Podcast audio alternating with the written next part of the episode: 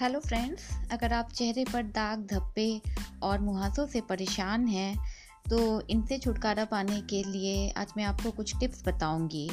आप उसे बिल्कुल यूज़ कीजिए और ये बिल्कुल आजमाया हुआ है। जैसे कि टमाटर का रस, मुहासों के निशानों को अगर आप लगाते हैं तो उससे आपकी त्वचा की टैनिंग भी हटती है और आपकी रंगत को भी निखारने में टमाटर आपकी मदद करता है। और इससे आपके जो मुहासे होते हैं, जो आपके चेहरे पर, वो भी धीरे धीरे हटने लगते हैं। इसके अलावा आप आलू और बेसन का पेस्ट बना लें। ये भी आपके मुहासों के निशानों से छुटकारा पाने का एक अचूक उपाय है।